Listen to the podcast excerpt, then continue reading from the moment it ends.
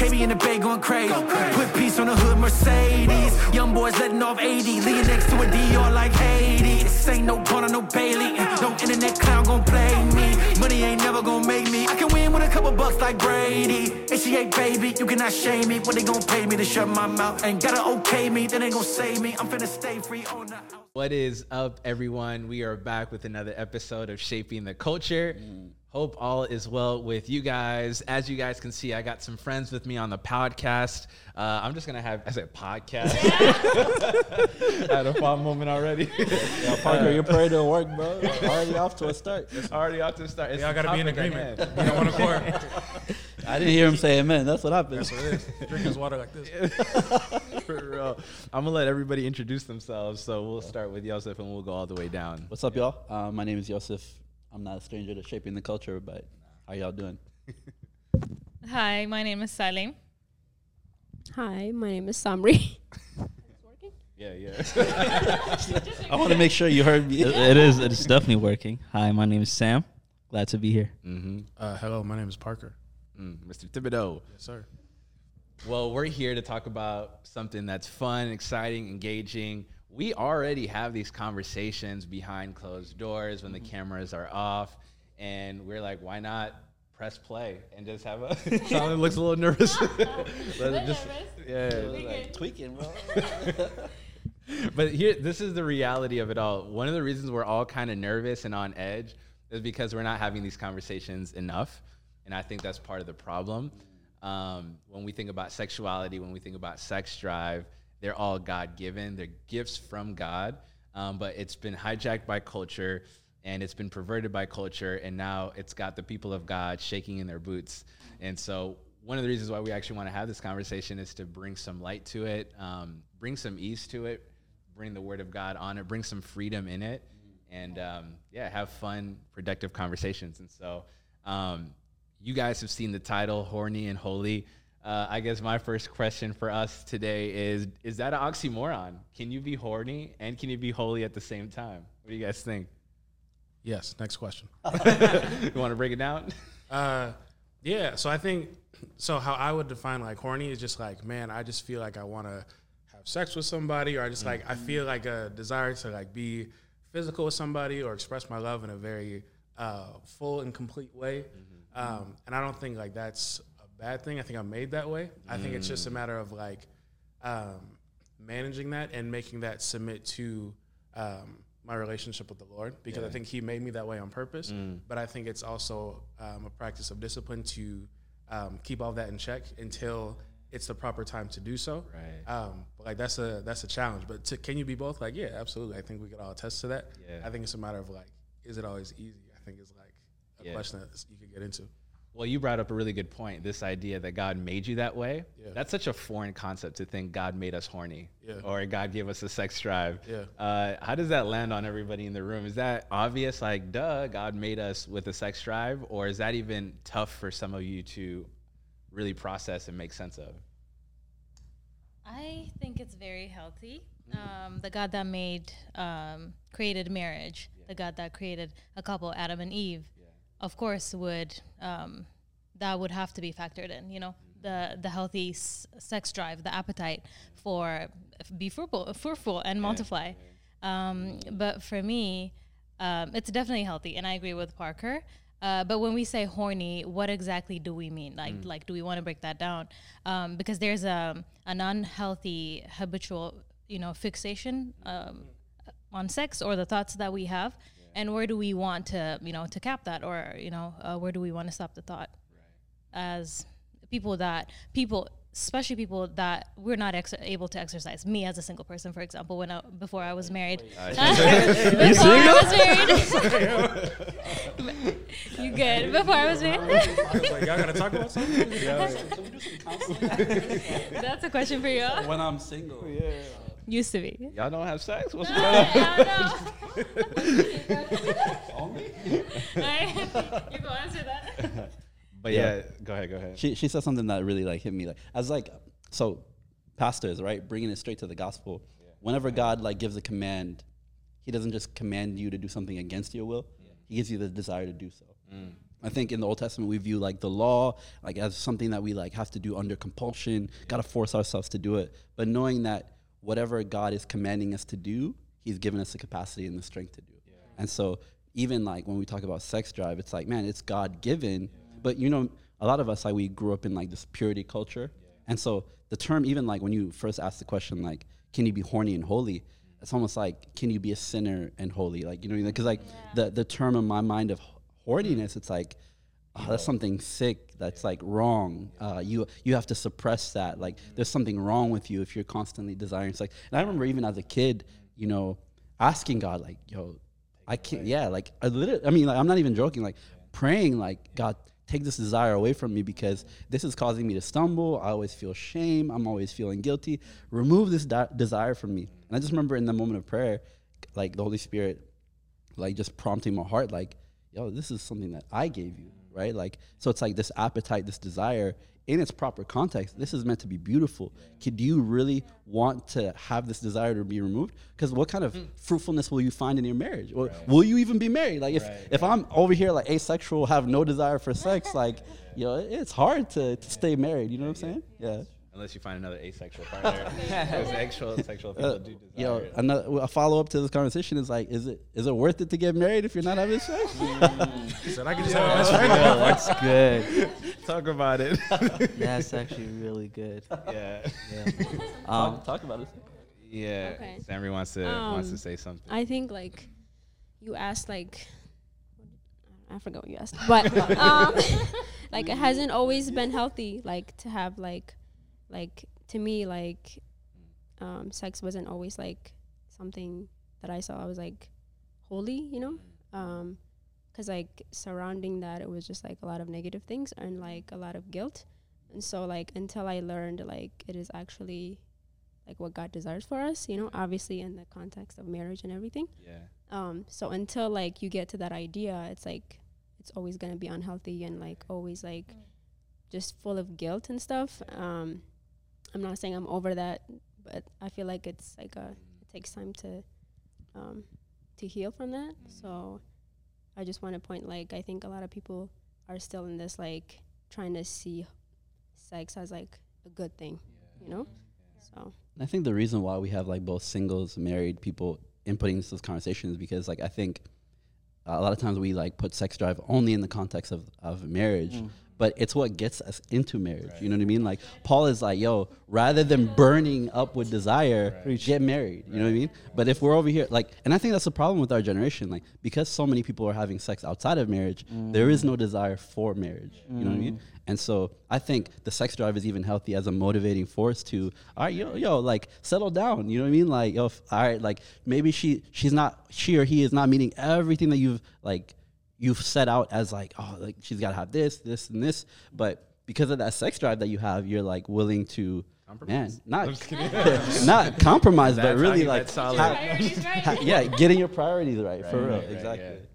No, I, I love what everybody's been saying. And even the shame part Sammy was talking about, that's so key. A lot of us are still in our adulthood, like mid, late 20s, early 30s, unlearning mm-hmm. this idea that having a sex drive is healthy and it's right and it's God given. Salim talked about the idea that um, we got to put some self control on that. And just because we have that desire, that doesn't mean we're, we're going to get to this in a second that we should just express it or like um, dive deep into it or anything like that. But the feeling alone is natural and it, it's what makes us human. And I would argue that God has made us sexual beings. Yeah. And that is a part of what comes with being a sexual being. And a lot of the times growing up, we were told, um, don't have these feelings, don't have these feelings, don't ha- like this is wrong, this is wrong, this is wrong. And it makes you wonder, am I am I like far from God because I have these feelings? Like, is there something wrong with me because I have these feelings? But no, it, it shows that you were made the way you were called to be made, and there's nothing wrong with you. I'm reminded of like this funny story of, um, you know, Myles Munroe gave a story of this woman that came to him. She's like, Pastor, Pastor, um, please pray for my husband. He's he's got a demon, and then he's like, oh, what, what kind of de- like what's going on? What, what's going? What kind of demon is this? She's like, he wants to have sex all the time, and he's like, I, I'm sorry, I can't I can't pray for your husband. Yeah, she's like, "What's wrong?" He's like, "I have the same demon." but like, that's the thing, though. It's like, yo, they they got to be demon possessed. There got to be something wrong with them. There's, we need to fix them because they want to have sex. Um, but the reality of the matter is, God has designed us to desire to have sex, and there's nothing wrong with that. Um, I think what makes you horny and holy is what you do with your horniness. Um, you add holiness to it with the way you guide those desires, not by not having those desires. And there's a difference. That kind of wants to. I want to lead to the next question. What's the What's the difference between desiring sex and just acting upon your desire, or is there a difference altogether? Uh, let me point one, one thing out from uh, horny and holy. Yeah, yeah. Um, he said, "Hold on, we're not done with that." yeah, thought yet." yeah. I just had a thought. Um, I think a lot of time the reason why we think the word hor- horny is like bad or ungodly is because we think it's a byproduct of the fall. Mm, I think Adam in heaven when he saw Eve, he had something for her. You know, he had a feeling, a desire for her. I took it a different way when you said yeah something for her. No, he had a desire for her, you know? Yeah. So we tend to think this sex drive is ungodly because of like the fall. But we see Yeah. in heaven God telling them, like, yo, be, fruitful, and multiply. Right. How can you do that if there is no desire, if there is no sex drive, if there Yeah. is no uh, like Talking about the Garden of attraction? Eden? My bad. You said- Garden of Eden, yeah, yeah. I got confused. Yeah, I'm not Garden of Eden. I, yeah, I heard heaven. I was like, Yeah, hey, Garden of Eden. we gotta switch the topic, bro. Yeah, Garden, Garden of Eden. All right, all right, Yeah, all right. yeah. Got you, got you, you. You know, they're like, yeah, yeah. I got you, I But got you. yeah, Yeah, to, and yeah, just piggybacking off what you said and what Yusuf said. That's one of the first commands that Adam got. Yes. Like, think Yep. about that. Like, one of the first commands he got wasn't go pray and fast. yeah. One of the first commands wasn't go uh, tithe your money. It was literally go have sex. It was go get it in. Put it down. You said Put put it it down. Enjoy it. Put in the work. you want to talk about that? You want to let Nah, it go out? ahead. Just had to get that part off. He wasn't only t- uh, tending to the Garden of Eden, if you know what I'm saying. But yeah, Sam. Sorry not to interrupt, but did you have uh, did you have another thought with that? Like, Uh, that, that was just said. Like, I think we need to fix our understanding of like this mm, wasn't because of the fall. mhm, This was there in the beginning. mm, Um, when we understand that, I think we'll use it in the right way. mm. That glorifies God. Yeah, That's good, man. That's good. Does anybody want to add to that or any other thoughts to that? Yeah. just like um like when we're talking about this like a lot of people or like church people can be like oh you know you just got to be holy and just like we like to put like bible verses or something like that but like let's actually talk about like let's just be real you know what i mean like let's not just put like certain like bible Mm. words that like you know what i'm trying to say Yeah, yeah, yeah. like Let's talk about yeah, the and feeling. like you know, let's talk about what actually helps people.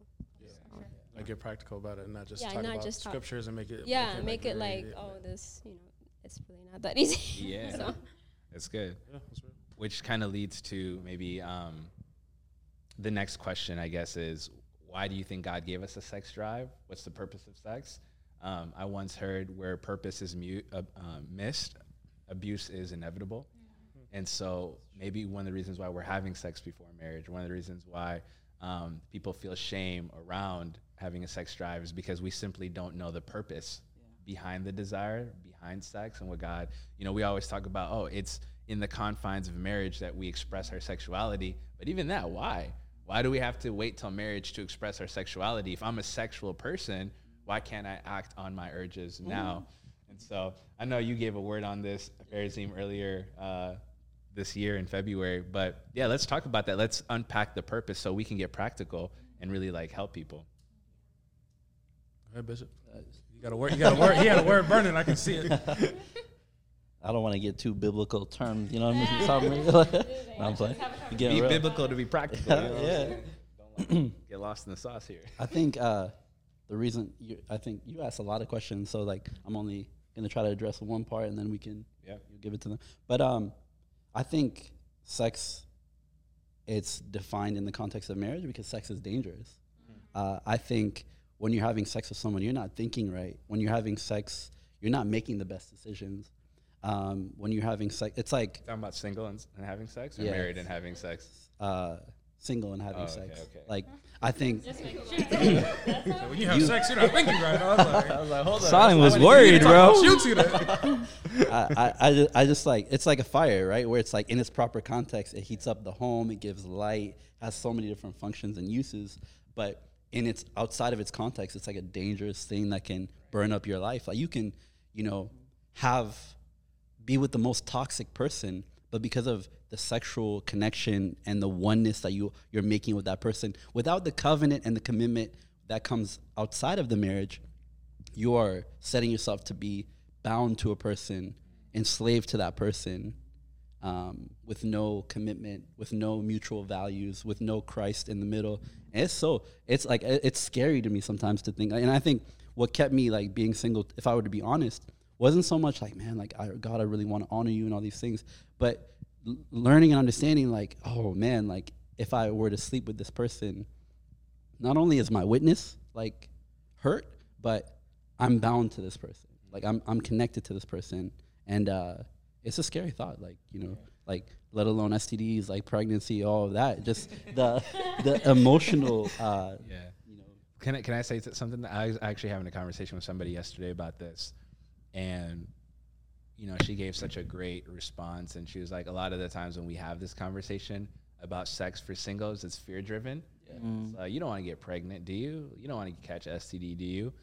But never do we um, propose the biblical, like the gospel centered reasoning. You know what I mean? Like, they didn't know about STDs back then. yeah. It's like, what is this itching?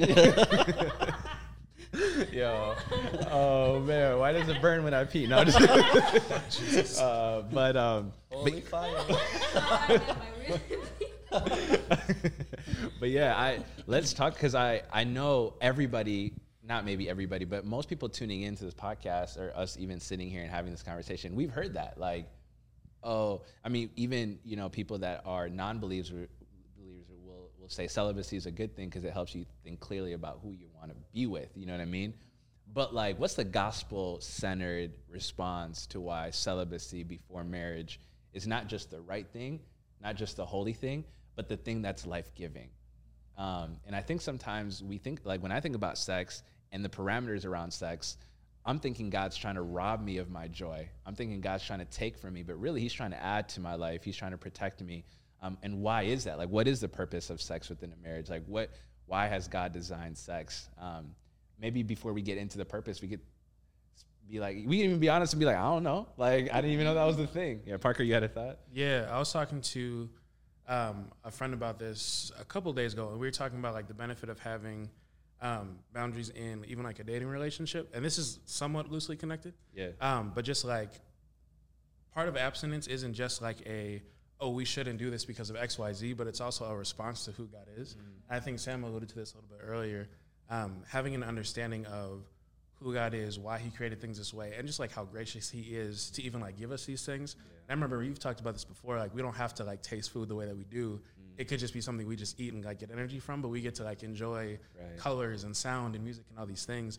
And I think that part of why it's um, part of why the correct response is to just abstain is just like it's a response. It's like I love you so much, God, that like I want to do my best to honor you in this way. Right. And I think that like once you have that understanding, like yeah, there is an element of like I shouldn't do this, Yeah. but it also becomes like like I love my mom so much. I'm not gonna like steal from my mom because like that's my mom. Like I love her. I care about her.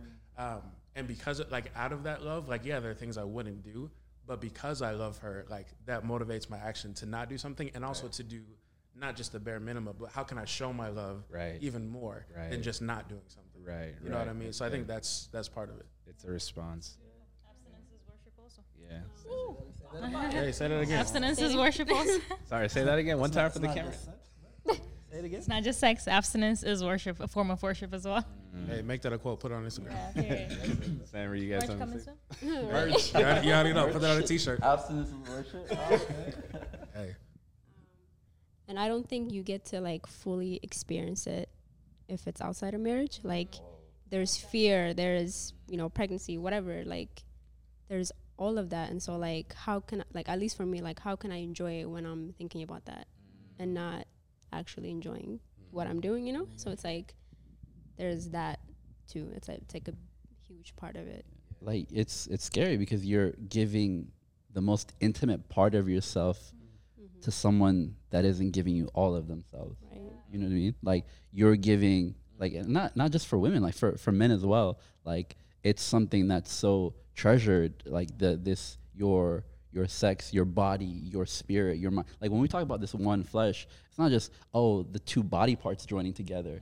I mean, sex isn't just sex. Like I, I think our culture we used to, we like to like just make it oh it's just like it's purely physical. No, it's not. Like and I think science, psychology, all these people are like figuring out for something that b- the body's the the the body of Christ, the church has been saying, uh, because this is the same like um, you were saying, alluding to the sermon, the same topic that Paul was talking in Corinth. Like, man, I love that like the Corinthians are considered God's people because they're one of the most messed up churches. If you just study Sexually their background broken. sexually, Yeah. like there were dudes in the church that at night when their wives weren't doing it for them, they would go and sleep with prostitutes. And they thought it was completely okay because they had a philosophy in their mind of God is spiritual and I worship him spiritually. My body is merely physical, so I can do whatever with I want with my body. And like this is the mantra of our culture. It's my body. I can do whatever I want to do with it. I'll like I'll, I'll I'll take it upon myself. And like they're literally he Paul quotes and he says like, you know, they have this saying like, oh, food is for the body and the body is for food. And then Paul, and then they use that to, to also justify and say like, man, sex is a purely physical pleasure. So the body is designed for sex. So why shouldn't I give myself to my desires? And Paul says, no, your body isn't for sex. Your body is not your own. Your body is the Lord's. So your body does not belong to you. It belongs to the Lord. And he says, he says this at the end, but it's not just that your body belongs to the Lord, but the Lord is also for your body. Because man, when you read like eschatology, I think a lot of times we have this view of like the end times as, oh, we're just gonna be like spiritual people floating up in clouds. No, we have a new body. Like God, God is He didn't just invest in, into the body when He created Adam, and that was it in terms of physical uh, investments. He's like, we're gonna get a new body, and this new body is gonna be full of perfection. So God isn't just for the the soul, for your spirit. God is also for your body, for your flourishing. And because He designed it, He knows the, the attachments. He knows how the body works. He knows how how it, it, it breeds into the longevity of your marriage when you when you've kept yourself. Like it it breeds into all of these things. And He's like, the body is for the Lord, but man, God is for your body. That's like He's not like like we've been saying. He's not depriving you. Right, he's right. like, man, like this is what, how you flourish. Right. Planted here, Yeah. man, your marriage, your children, your families, Yeah. it all flourishes here. Planted over here, I still have redemption for you, Right. but that is not where you flourish. Right. That's good. That's one of my favorite parts is the Lord is for your body because again, this speaks to this idea that God is for you. If he designed it, if he's created you with these desires, don't you think that he has a plan for these desires, right? Like doesn't don't you think he has a purpose for these desires? We um a couple of years ago at Paradigm Church, um, we went through a sermon series called Cuffing Season, and at that point in time, we had a lot of singles. God's changing that. People getting cuffed up, getting married, having babies. Some, some people now, I don't know about everything. That's a shot at me.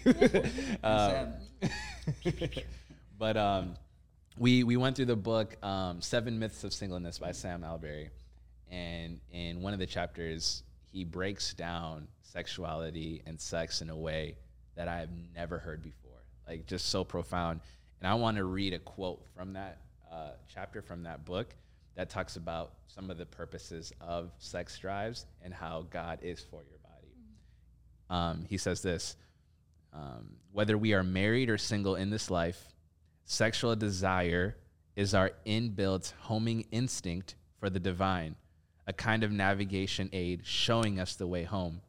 You can think of it as a, um, as a form of body language.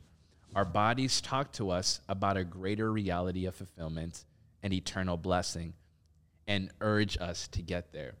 So, what sex does, you know, speaking to the purpose, is it unites the man and the woman and they become one. When they become one, they reflect God because God, three persons, distinct three persons, is one. And, you know, we've talked about this before. Why? when the Bible says, you know, Ad, God looked at Adam and said, "It's not good for man to be alone." Was it because he was lonely? Was it because he he was insecure. He needed help with the assignment. Was it what what what are all some of the reasons why like God told him like yo it's not good for man to be alone, and I love the the the the theology behind all this. God said, Adam, it's not good for you to be alone because you alone cannot properly and adequately reflect my nature. Yeah. He needed a partner so that we could see God on display. In order to understand the way God loves God, we needed a spouse. Mm. In order to see how God serves God, we needed a spouse. And so, what brings the two and makes them one it's sex. That's what brings them together. And Sam Allberry in the book is talking about this reality that God gives us a sex drive to prepare us. It's like this inbuilt navigation system. Mm. It's a direction, it's pointing us to this reality that one day, because fast forward to the New Testament, Ephesians 5, the Bible teaches us that we are the bride of Christ. The body of Christ, the body of Christ is the bride of Christ. And and one day the two will become one. God will be with his people and we will be with him, right? He will wipe every tear away from our eyes. This reality that we will be married. The church is the bride of Christ. And so what our eternal glory is looking like um, is, or sorry, um, our sex drive is pointing us to this eternal glory that we will receive. And so when we get married and we have sex, one of the things that God is doing is He's preparing us for the ultimate wedding, which is like the bride of Christ becoming one with Christ. And when you think about it that way, for me, it did a couple of things. One, it freed me from the shame that comes with having a sex drive because now I look at it as a, again, inbuilt navigation system. When you feel horny, it's like, oh, my body's telling me I want to be one with someone. Mm-hmm. Oh, yeah. The church is going to be one with Christ one day. and so now, instead of having shame around my sex drive, I can anticipate a greater wedding than Yeah. one that we experience here on this side of eternity. And so I I mean that's I mean we can break down all the different purposes of having sex drive, but for me that has been instrumental in how I process sex drive because I'm no I'm not just anticipating a wife. My body's telling me I'm anticipating Christ. And that's the greater reality that we get to live in. Also, it's telling you that you're healthy. so, Yeah. like, you know, if you don't have that, you have to go seek medical Yeah. attention. So, you're healthy. So you're Congrats. healthy. Everything's working fine? Yes. Yeah. that's real. So have you had a thought on that or Um, uh, Yeah. about the purpose of uh, sex and marriage, Yeah, actually. uh, I'm good on that department. speak, um, speak. so, stop. Um, so sex in outside the parameters of marriage is dangerous, but sex in marriage is so beautiful. And this is something I'm learning about, and something we talked about in at Perazim's panel discussion. Um, sex is so sacred, um, and it's for me. I've been learning. It's something. It's a, a type a type of worship I can only participate in only with Yosef. You know, I, it's not something I can do by myself. yeah, yeah. It's a it's a different type of worship. It's something designed just for me and Yosef only, and, and my marriage. And it's it's so um, it's beautiful because um, it's not just physical, it's spiritual, it's psychological. There's a lot that goes into it, um, and it's it, at times when we're it's it's for intimacy, of course. It's for oneness, and it's something um, eventually something that produces life, like a, a whole human being, um, a, a human being that has maybe some parts of me, some parts of him, a human being that glorifies God, uh, an, an image of God. Yeah, yeah. Um, but it's I've seen w- what it does for me um, as you know in the marriage how I'm so vulnerable. You know uh, the intimacy and the Yeah, bond that it real. gives us. Yeah. I'm so vulnerable, uh, open to, to to show my emotions, to s- my sensitivity. I open up. I'm just so so close to him. You know. Yeah. Without getting too graphic. That's it. That's it. yeah. Can You I know, ask uh, a quick yes, please. Just to kind of piggy out, you're right what she was saying. You know, one thing that like uh, from from the context of marriage that I learned about sex, practically speaking. So when we talk about horniness, like I think a lot of times it's self gratification, right? Like yeah, yeah. you're about my desires, my fulfillment, me being like my needs being met, and when when you get into marriage, like you realize like yo, sex isn't even about you, right? Like when you understand sex as a means of service and giving like service to the other person that like I don't go into this like all right I mean how messed up would it be like all all right my needs are met like do whatever you want to do it's like that's a messed up like sex life but when you go We in got to talk about that too, because a lot of women's needs aren't being met. So like here, uh, another Yes. podcast right? yeah. Salim, are your needs being met? Blink twice. Let me know. no I, I mean but yeah like seriously though like you know like that was a huge revelation for me like it's like oh wow like it isn't about me. Like I'm, I'm going into the bedroom i'm going into Yeah. the it's it's just like as an extension of worship. When you worship is so much more glorifying to god when you remove yourself from the picture right? But if you're like ah i feel you lord. I love the goosebumps. It feels amazing. Like your worship it stays onto a Sunday service. But when you understand worship is an extension of my work, my life, like you know everything that I do, then yo it transitions and affects every area of your life. So that's so in marriage when you like understand sex is not me meeting my own gratification, but gratifying the needs of another. It's so much. uh, You know what I mean the Bible verse like it's better to give than receive, right? right, That's- right. That works perfectly in, in the in the marriage context as well. You know what's crazy? Just real quick. I know Sam Marie had a thought we'll get to you in a second. But as I'm hearing you guys talk about sex, it, it just, I've heard somebody once say this. When you're single, what the enemy tries to do is get you to have sex. And then when you're married, he gets you not to try. Uh, the temptation is to make you not have sex. And that's like it's so crazy. Like with us, we're like, oh, I can't, I can't wait, I can't wait, and the enemy pries on that, and he manipulates that, and he goes to town with that. But then, you know, from conversations I've had with married people, the very same act, sex, the devil will use to split people apart, to create a chasm, to create um, problems, and and now he's using sex not to distract you um, from celibacy, but he's distracting you From intimacy. from into. Mm, that- that- There it is. I was like, I had to jump on that real quick. Yeah. yeah, more experience. Yeah, we were playing basketball this morning, and none of us can dunk, but there were alley oops. yeah, Samra, you had a thought though. Yeah. Um, yeah, and I have a question. So Yeah. like something you said, you were like not by myself, and that made me think of like, how does like masturbation fit into this? Like, is it a sin in marriage, Mm. or? I mean, Yeah, I it's, don't, know. I don't a even hot know topic. Thanks for watching this episode of Shaping the Yeah, I know Judah Smith had his response to this, and Ruslan killed him on his as, as he often does. Yeah, do you guys have a thought on that?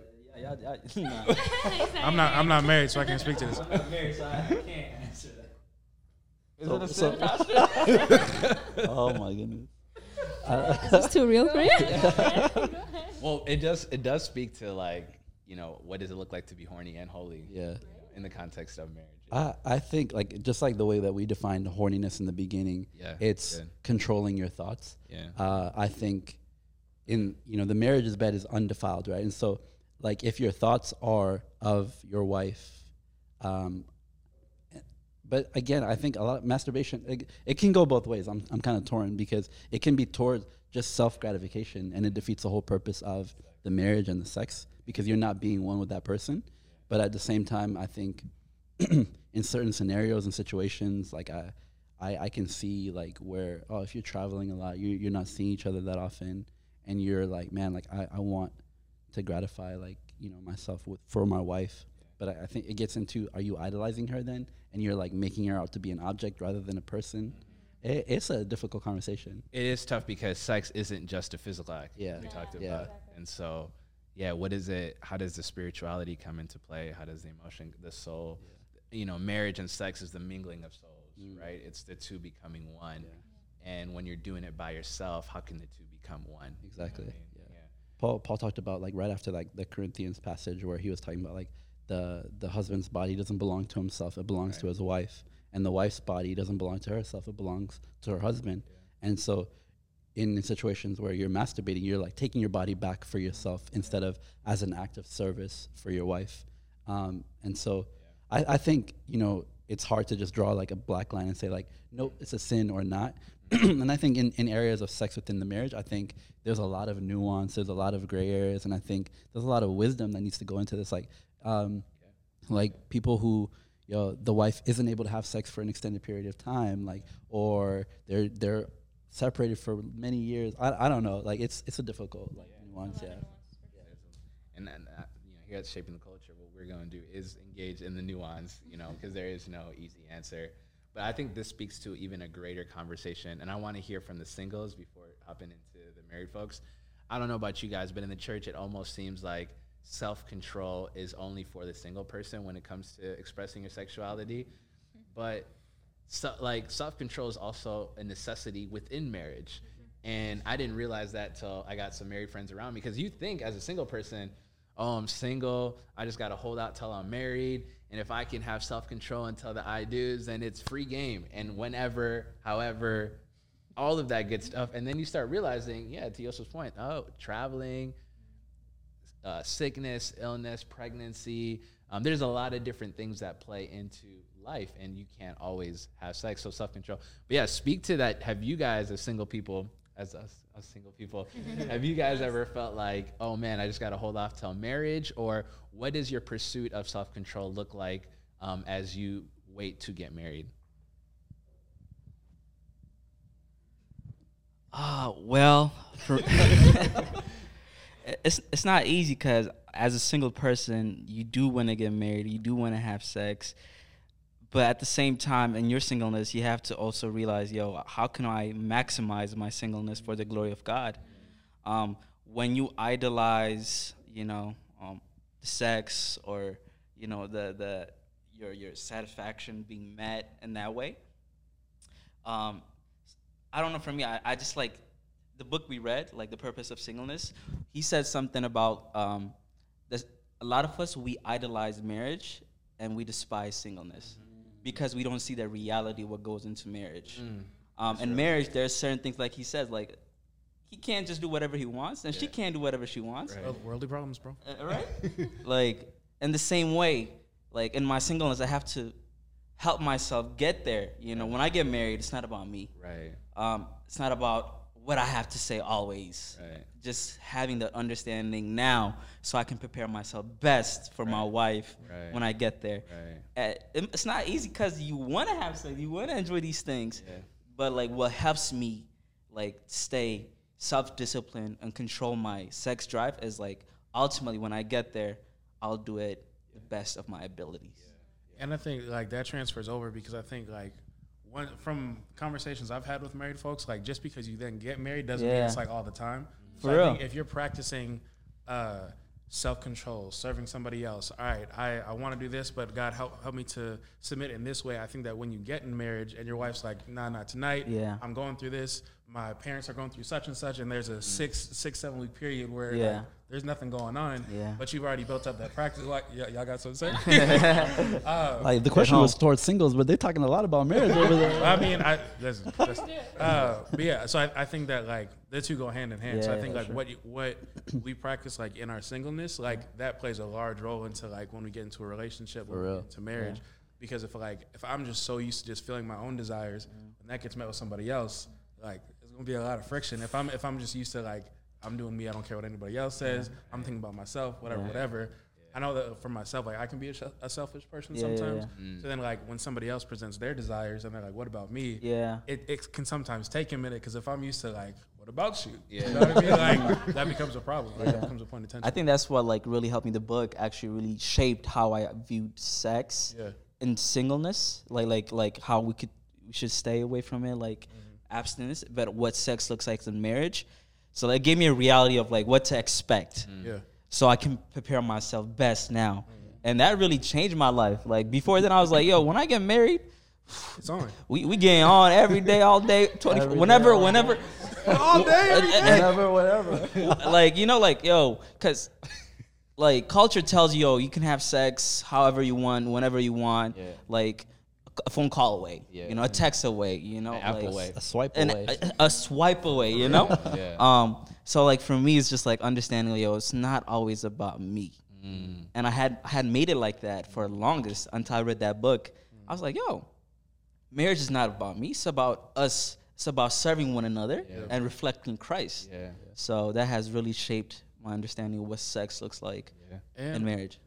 Yeah, go ahead. Uh, Go ahead, thi- Bishop. I'm gonna I'm gonna shift real quick and then we can bring it back. I think in addition to that, like seeing the weight that like the Bible puts on marriage, Yeah. that like uh, married folks put on marriage. So like uh, I use this example a lot, but like uh, Yoni and Liz, like so I would go to our small group at their house. Yeah. Like it's one thing to like see the the cute pictures and the, the announcements for like the pregnancies and stuff.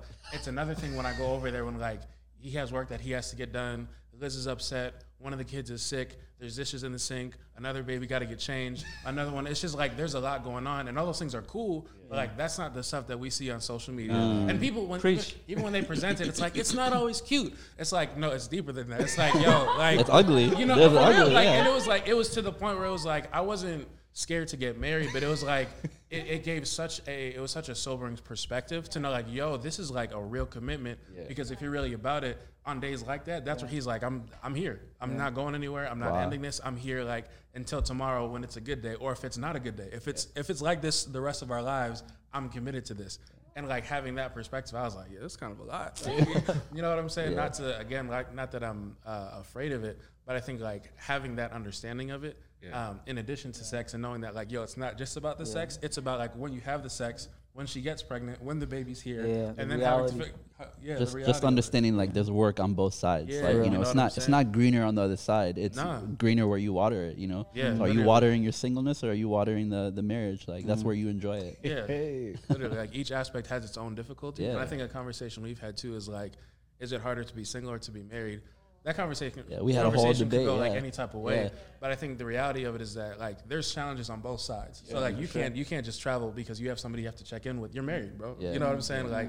I, I can just kind kind of pick up and leave, but like when it's when it's cold and rainy outside, I might not have somebody I can like go home to. I'm by myself. So My war- warm me up right now. You know I'm? I'm trying to be the little spoon. You know what I'm saying? hey, shout out to the little spoons. Um, but yeah, so I, th- I think like the reality of it is like, is one harder than another? Sure, but it might depend on the relationship, different aspects, whatever. But like both sides of it have like their own challenges that are really challenging for that person in the season that they're in. Parker, bro, whoever you end up with, they're about to be a tablespoon. Forget a little spoon, Said bro. a tablespoon. Tea- That- teaspoon, That, was bro. good. That was good. No, Hey, bro. but can we speak to like I don't know how like deep y'all want to get. I'm gonna I'm asking this question in light of some of the intimate conversations we have. So if y'all don't want to go there, you can just edit this out. but you talking about how marriages work. Nobody talks about how sex that serves both parties is work.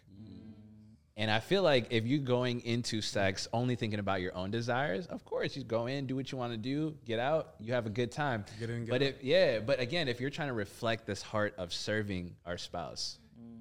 nobody talks about what it looks like to serve your spouse in sex. Mm. That that and it takes work to serve Yeah. your sp- in sex, right? But when you think about sex, you don't think work. Maybe positions and, and stuff like that, but like nobody actually thinks about what does she want? What does he yeah, want? even you're thinking about positions you like. You know, you're not even thinking about Mm. what positions does she like, Yeah. or yeah. Uh, yeah, I don't I don't know how deep y'all want to get, but Let's, uh, no, I'm- can you speak to that? you trying to get Like, monetized, right? But yeah, sex is work, Yeah. not just marriage. I mean, just from the guy's perspective, like one thing that you don't really think about is foreplay. Like I, I don't think foreplay is as big. I mean, like you enjoy it, but um, how much it matters more to the woman, warming her up, and it, yo, and a lot of like married sex, like it starts off like earlier in the day, like how you s- speak to her, huh? like text Like the morning text. Sound like I you want to share? you know, you're you're you're putting it in an oven, you're warming it up. You know what I mean? Like uh, it's it's a whole day process in terms of like um, just preparation, and then even just like while you're in the act of it as well, it's um, things like that you would rather just get straight to it um, and you know have your own satisfaction out of it but knowing okay sometimes like sex is work because there's parts of it that i'm doing for her that i might not be fully invested into but i enjoy because she's enjoying it. You know what i mean? So it's like this place of like oh, i'm working but like this this if i was just being selfish this is not what i would be doing right now like i wouldn't be lighting candles and you know getting the room ready We gotta get- we gotta get the Let's candles, to- the I'm- music, I'm, the trying to go to candy. bed. Put you know us what in mean? Like, quick- come on. Yeah. Um, but it, it's it's yeah. I, I think um, you when when you, when Sam was talking, like the thought that I had was, I'm glad that God calls this gift self control and not just self denial. Um, I think when you define it as self control, you're controlling it towards healthier avenues of service rather than just suppressing something and denying its existence. And so, as a single, as a married person, um, controlling isn't just merely, oh, no, no, no, don't think about that. Push that down, suppress it, deny it. Like, you know, don't live authentically. It's, man, to spend like, or gear this towards and guide it towards something of healthy. So, like, as you're single, like, you have all this time, all these advantages. Use that self control instead of constantly dwelling in like the weight and like the desire and the lust and the, the flesh. Like use the, the opportunities of singleness just to serve the Lord. Like work out, start a business, get financially ready. Like you know, like invest in yourself so that you are the person that you want to end up with in the in the future. You know what I mean? Like characters and values that you can invest towards. That man, like once you get married, you're not just hoping, man, my wife's gonna be a prize, but you know that you're a prize. Right, like you're right. you, you're you're putting something into it, and then if we want to transition into like marriage and how self control is like before you get on that, hold that thought, for sure. because like I think you just brought up something essential as we're talking about sex being work and it's a service. You know, one of the ways in which you can prepare yourself for sex, I think our culture has a fascination with position, positions, and you know, size and all of that thing. We'll, we'll just be real. I think what we need to prepare ourselves is like, how well do you serve your neighbor? How well do you serve your church?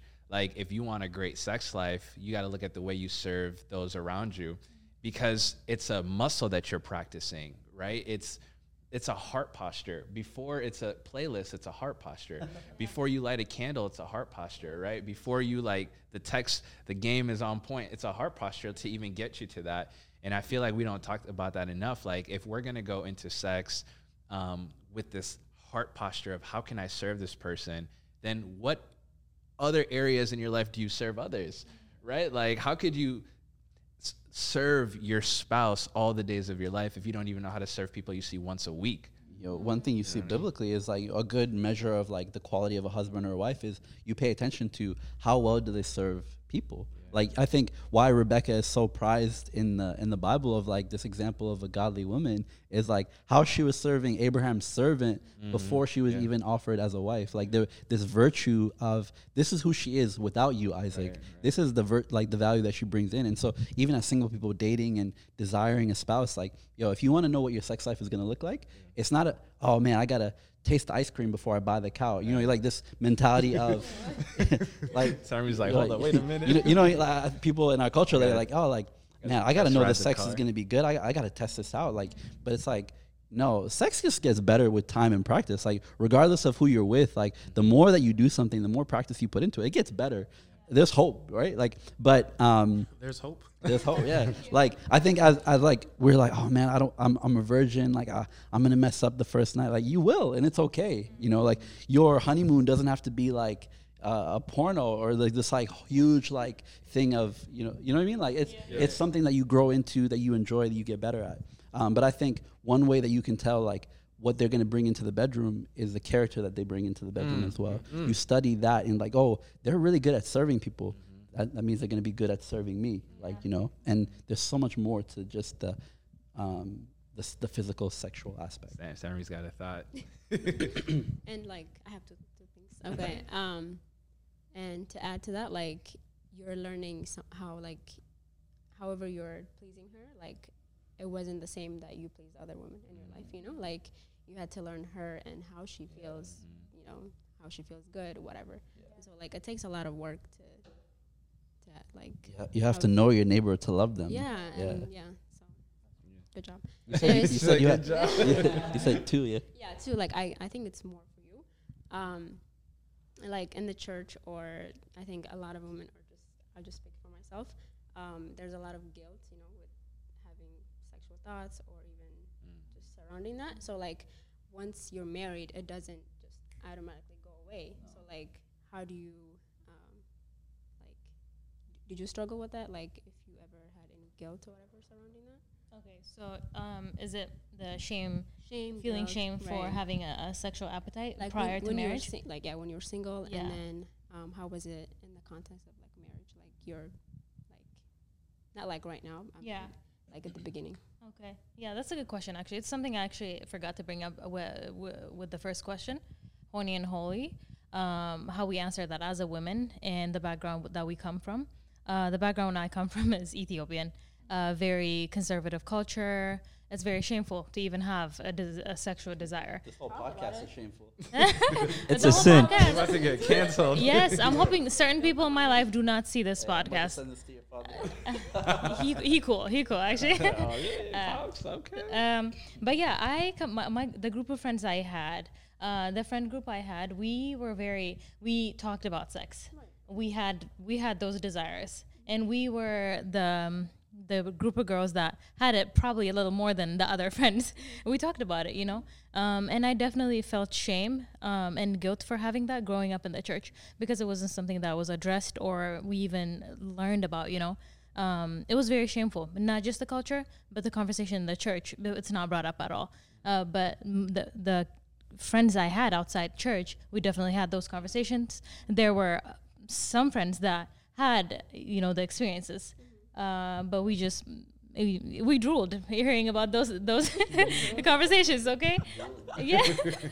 um, I had to learn. I had to learn that it was okay. Uh, and I think it was um, uh, getting close to being married to Yosef and the premarital counseling that we were having, the books that we were reading, reading that helped. But in my sing, in the um, you know in the time in my time of singleness, it wasn't something that I I found help for to be honest. And I definitely felt sh- felt shame for it. But it's not something I feel uh, right now at all. It's something I I I think it's very appreciated in my marriage. Uh, I'm not always like that at all. There's moments and there's seasons, uh, but it's um, yeah, it's something I'm I'm thankful for. D- I don't know. Does that answer the question? though? She's flustered over here. yeah, it's yeah, here. But I actually wanted to. Um, you might have to edit this out. Uh, yeah, like I, just to, from the guy's perspective, um, yeah, um, I think I always thought like you know I remember even like we would debate this like man once I get married I'm not gonna have any more problems with lust and attraction. Um, man, like why? Because I have a healthy avenue. Like my I can always like you know have it from my wife. So this appetite is being satisfied. So why would I ever struggle with this? Like you know like marriage is the end all for lust and sexual temptation. Mm-hmm. But I think in one aspect it can be a little bit more difficult because when you're single, like you're allowed to look, you're allowed to like, you know, to mm. entertain certain thoughts with with some parameters, mm. obviously. But you're allowed to like, yo, like you meet a girl and you're thinking, oh, what would it look like with the relationship with her? You know, you you have these like fantasies, you play certain thoughts out, and it's perfectly okay. Like you're pursuing this woman, you're interested. But when you're married, like, um, th- a lot of the that, that door that door is closed, you know, and so self control looks more like those thoughts come up. I gotta like quench that real quick. Right, Uh, right. I'm scrolling. I see something. I gotta kill that real quick. Like, Yeah. and so I think self control looks different. Like, you still need it, if- if not more, because now you're like you're you're you're. They're not options. Like you can't entertain those options because you're you have to be faithful not just with your heart but with your eyes, not just with your body but with your mind. And so, um, self control in the context of marriage is yo like if you if you didn't have self control when you were single, like it's gonna be so difficult to have self control in the marriage because it, it just gets harder. Like and I, yeah, I I've got a, I've got a story about that. I actually um I had a friend whose brother got a divorce because he um cheated on his wife, and you know when he cheated on his wife, um he moved in with my friend because his wife ex-wife kicked him out. Of course she would do that, and they went grocery shopping one day, and my friend told his older brother like, "Oh look, she's cute over there. Look at this," you know." And he and his brother just spazzed on him. He's like, "Don't do that. Don't you know that's what cost me my marriage? Just a little look here, a little look there. It was innocent at first, but all these little looks add up, and eventually you find yourself in a bed with another woman." Mm. But like to your point, like I've even I, I have married friends who literally deleted Instagram because they're like, I don't even want to flirt with this temptation. You know what I mean? But yeah, like it's it just because as single people, it's innocent for us. It's it's a she's an option. He's an option. Oh, like maybe this will turn into something, and we under that guise we we pursue whatever. And so I think it's important to be mindful of the small things because you never know. Everything big started small. Nothing starts off big. And so if we're not being intentional, even for us as single people, um, I think we could take too much liberty in the name of singleness, in the name of like looking for a potential mate or what have you or spouse. But yeah, let's even being mindful of like what it is that we're actually seeking out, so that we don't set ourselves up for failure once we do get married. And I, I think just even the danger of always having options. I, I think that's one of like the reasons why like so many people are struggling to even just settle down because availability and options and the entertainment of oh, also like I think this this generation like we're going through something so much more difficult because back then you met and married people that you grew up within miles of you know? And now you have options internationally. You can fly people out. You can fly there. Like your scope is like now millions of people that you can filter through. And so i, I think it's just so much harder if you're even in your singleness like constantly like okay this person has this but then th- like but this person has and then like you're con- you're you know how like when you have so many options you get confused? I, I think I, it's just generationally like we're like confused, you know, because we have too many options and we don't know the art. holy, and confused. We don't know. we don't know the art of what it looks like to make the best out of situations. Like I think we're so much trying to find the best instead of Mm. cultivating the best. Um, and You know, there was this analogy that I heard. Um, there was a, a kid, and uh, his parents took him to like a candy shop, and his dad told him, "Hey, you can have one candy," but the kid had so many options. He was looking at like M and M. Um, he was so many candy that he was like, "I can't pick one." And sometimes with singleness, that's how we are. We have so many options that we can't even decide as, on one. As a result, we stay single. um, but that uh, just to pick it back off. Yeah, I almost forgot how to say pick it back off, bro. even even to that point, I think it's not even it's not always like um, the physical options we have available to us. It's the idea of oh, there could be something better.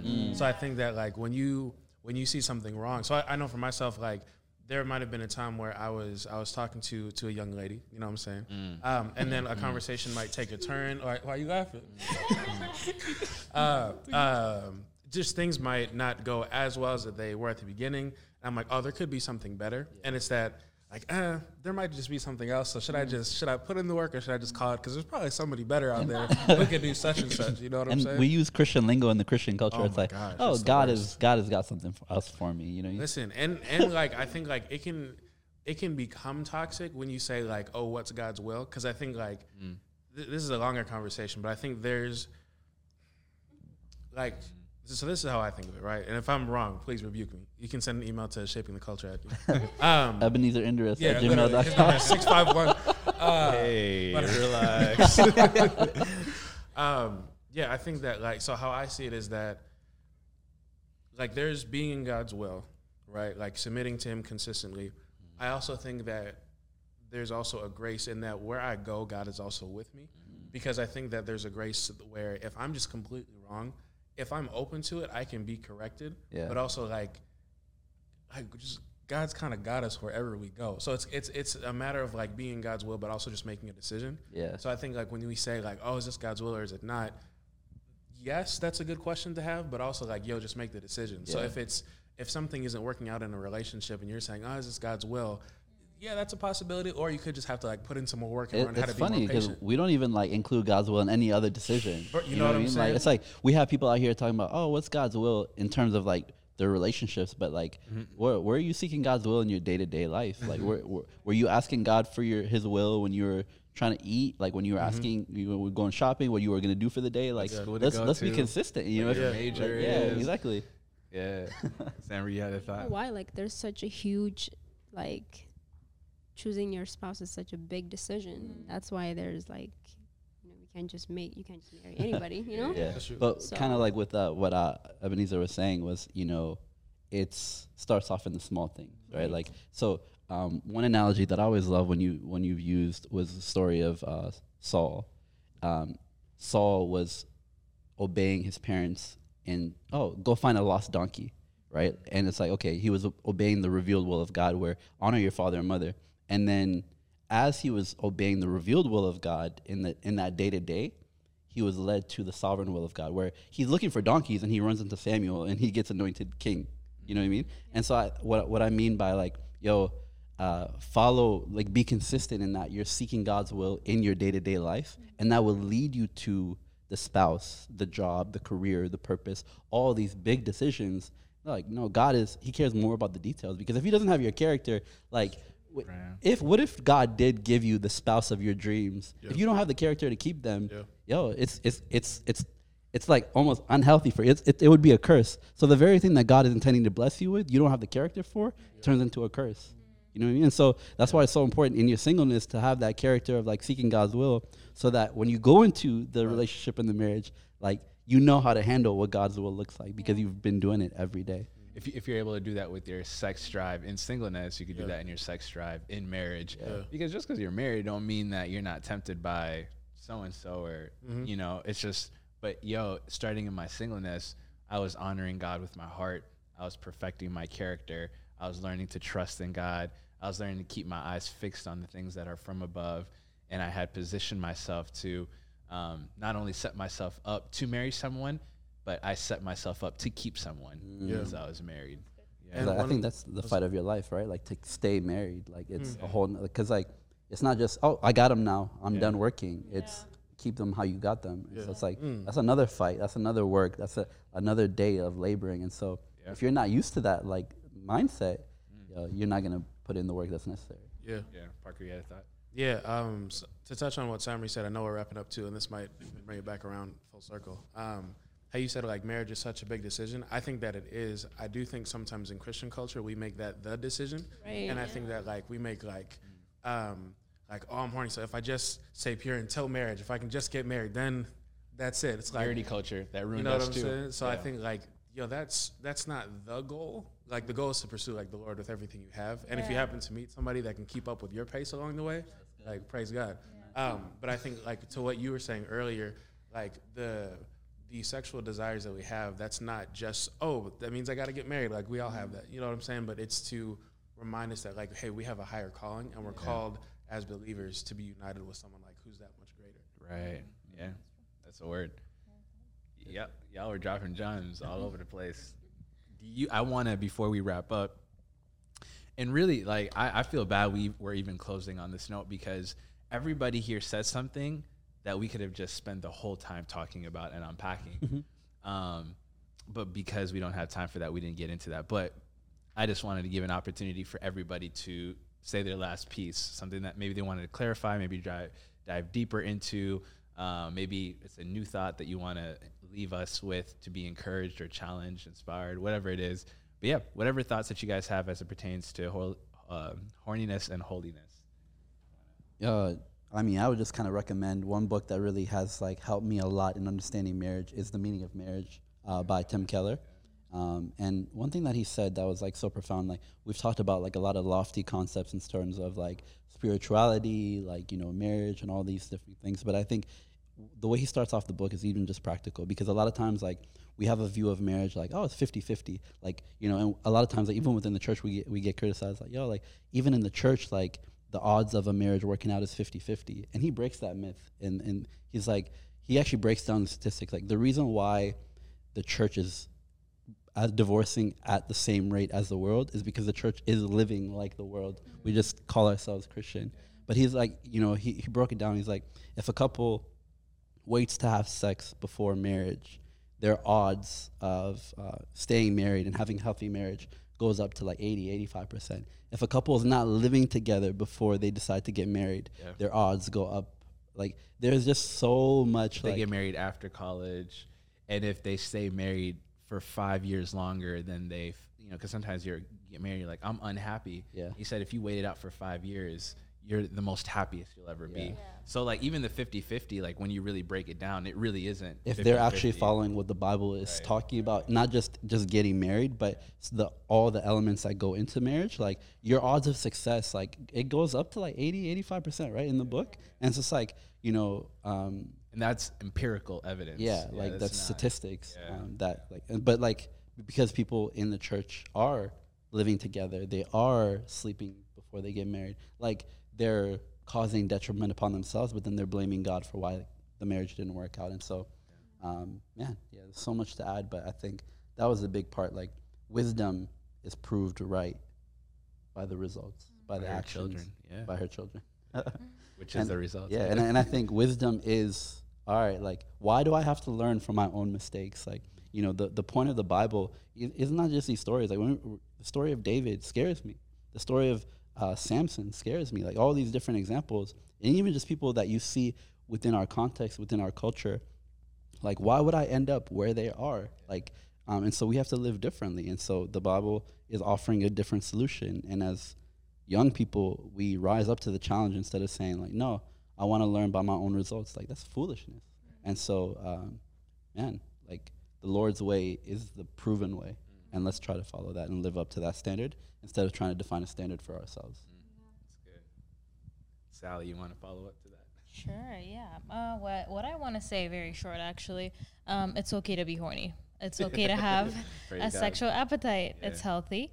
Um, and instead of suppressing it, um, uh, um, take it to take it to God. Really, take it to God. Take it to your mentors. Let that start a conversation in um, how how to practice it and how that can be turned into worship.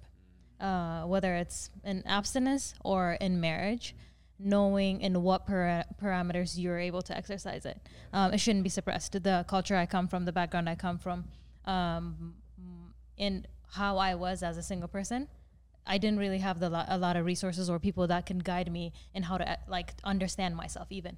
So uh, suppressing it does not help at all. Uh, bring it out there. B- take it to your mentors and friends to talk about it. That's good. Um, I have two things to say. Like this topic can be like really sensitive to a lot of people, yeah. and there's you know sexual abuse and things like that. And so like um, find your area where you need to heal this uh, this conversation surrounding sex, what it looks like, um, what does a healthy you know sex look like in marriage and things like that. Um, I do have a book recommendation. Uh, it's called Rethinking Sexuality. God's design and why it matters. Um, it's it's a really good book. Um, there's a lot of like personal experiences in that book. Um, so yeah, I would say like heal first because you can't really take that into. I mean, you can take it into marriage and process it together, but I think it would be helpful to like figure that out in your singleness and just um, That's good. Thank you. My message would be be encouraged family.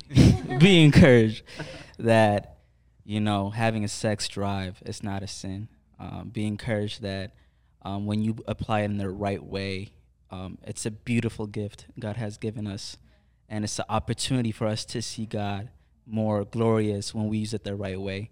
Uh, a suggestion i have for single people is read the seven myth of singleness. Uh, that has really encouraged me. That has really um, gave me new perspective on what singleness looked like and what to expect in marriage. Because for the longest, I had the highlight of marriage, but not the reality of marriage.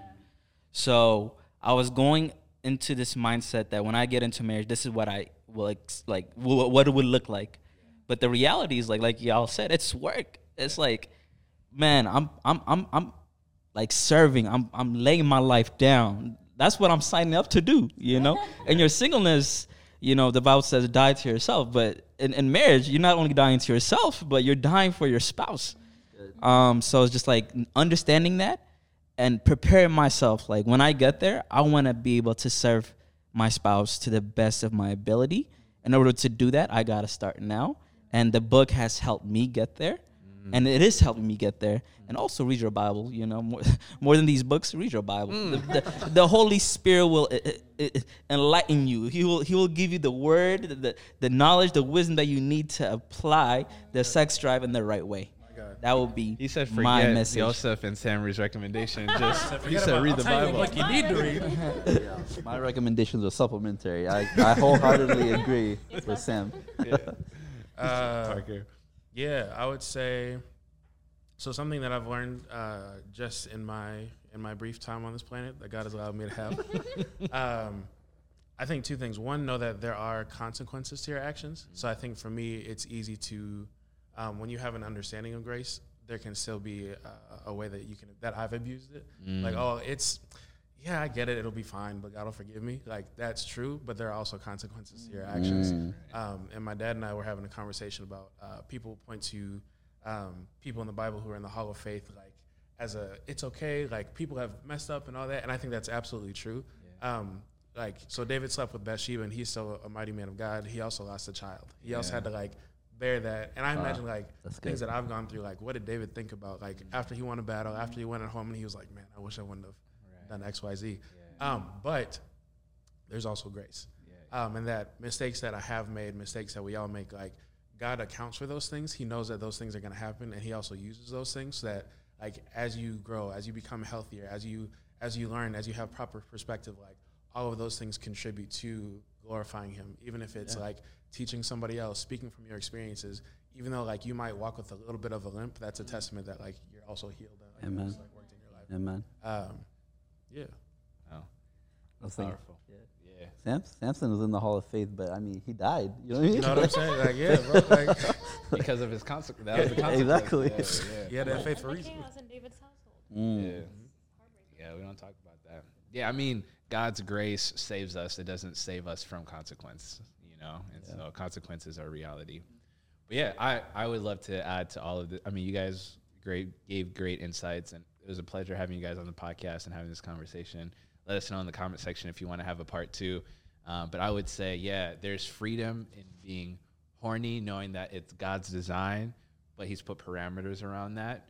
And I hope we, in our conversation, gave you just a little bit more truth, a little bit more clarity on what to do um, when you have sex drives and how inherently they're not wrong, um, but it points us to a greater picture, um, a greater reality um, that God has for us. And so, yeah, and let's normalize this conversation. I, I was thinking about what Salim was saying. She's like, she had to talk to friends outside the church to get an understanding of what it is. It's such a shame, you know. It shouldn't be so.